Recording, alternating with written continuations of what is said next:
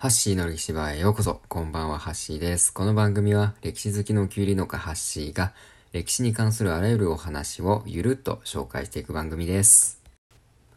今日はですね、戦国武将のあだ名についてお話ししていきたいなと思います。まあ、世の中で、まあ当たり前に存在しているあだ名なんですが、まあ実は結構昔からありまして、まあ、戦国時代にもあったんですね。で、この戦国武将のあだ名がですね、まあ、これまたかっこいいんですよ。で、今日はですね、そんな中でひときわかっこいいあだ名について、えー、お話していきたいなと思います。昔の人のあだ名のセンス、なかなかすごいですよ。ではまず最初はですね、越後の竜、上杉謙信ですね。この竜っていう響きが、まあ、いかにも強そうな雰囲気が出てますよね。まあ、ちなみにこの越後の竜の越後とは、まあ、今でいう新潟県あたりのことですね。まあ、上杉謙信は、まあ、この越後の竜の他にも、軍神とも呼ばれていました。まあ、それだけ戦が強かったっていう証拠ですね。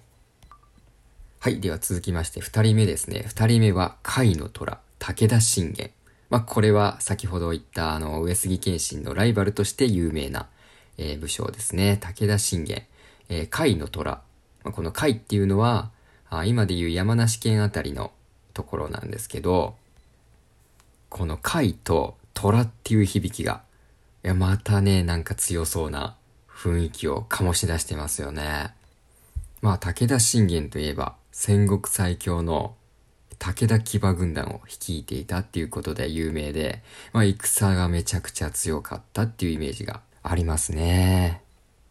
さあ続きまして、3人目ですね。3人目の武将は、相模の志士、北条氏康ですね。まあ、この北条氏康っていう人はですね、まあ、関東のあたりを治めていた、えー、北条家の三代目当主で、先ほど紹介した武田信玄とは親族関係にありました。で、もちろん同盟も結んでいてですね、まあ、この武田信玄と北条氏康、あと上杉謙信はですね、ライバル関係にありました。竜と虎と来て、この獅子っていう響きもですね、いや、なんとも強そうな雰囲気ですよね。はい。では続きまして4人目ですね。4人目は、えー、美濃のマムシ、斎藤道さんですね。去年放送されていた大河ドラマ、キリンが来るでも登場した、え、戦国武将で、まあ、油売り商人から美濃一国を治めるまで成り上がった人で、まあ、信長の妻である貴長の父親でもありますね。まあ、この美濃、ちなみにこの美濃のマムシの美濃っていうのは、今でいう岐阜県あたりのことですね。で、なぜマムシと呼ばれているのかというと、この斎藤道さんがですね、えー、主を追い出して、この美濃の土地を手に入れたんですね。まあ、いわゆる下の身分のものが上の身分のものを倒すっていう下克上なんですが、まあ、この生き様がですね、当時、親の体を食い破って生まれてくると言われていたマムシにですね、似ているということで、このように呼ばれていました。はい。では続きまして5人目の武将ですね。えー、5人目は日の本一の強者、真田信繁。まあ、これは真田幸村のことですね。大河ドラマの真田丸で、まあ、主役をやっていた武将なんで、まあ、割と知ってる方も多いかなと思います。で、この真田幸村はですね、えー、徳川と豊臣の戦いである大阪の陣でですね、ものすごく大活躍をして、なんとあの徳川家康を、まあ、本当にあと一歩のところまで追い詰めたっていう武将なんですね。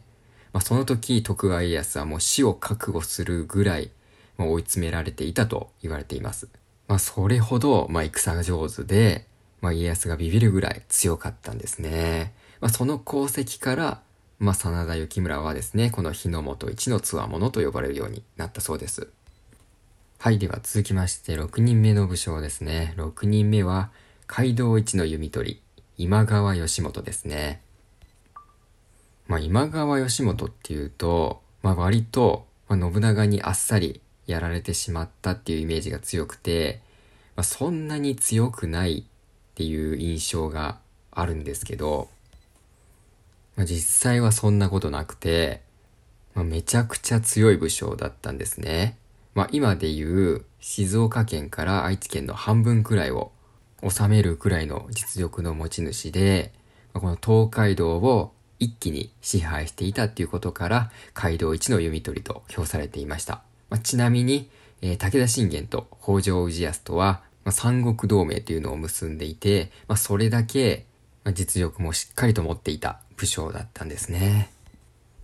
はい、では、7人目の武将に行きますね。7人目の武将は、え、独眼流伊達政宗。まあ、この伊達政宗っていうのはまあ結構有名な武将なんで知ってる方も多いと思うんですけど、まあ、病気で片目を失明しながらも類まれのカリスマ性を持った東北のスーパースターですね。まあ生まれるのがもう少し早ければ、えー、豊臣秀吉の代わりに天下を取っていたかもしれないと言われていますね。まあ、伊達政宗といえば、まあ、江戸時代に入って仙台藩の藩主になった時に、まあ、スペインにですね、仙台藩単独で、えー、貿易交渉を行って死者を送ったっていうエピソードがあるんですけど、まあ、それだけですね、まあ、外交面に関してもものすごいセンスを持っていたと言われていますね。はい。では続きまして最後の武将ですね。最後は、第六天魔王織田信長。いや、まあね、この信長はぶっちゃけ、うん、一番ぶっ飛んでますよね、このネーミングは。まあ、他の人が動物に例えられる中、魔王ですからね。いや、まあ、さすが信長さんというところでしょうか。まあ、ちなみにこれ、まあ、信長自身が名乗っていたと言われています。まあ、やっぱり信長はいろんな意味ですごいですね。はい。というわけで今日はですね、戦国武将のあだ名についてお話ししました。最後まで聞いていただきありがとうございました。また次回お会いしましょう。ハッシーでした。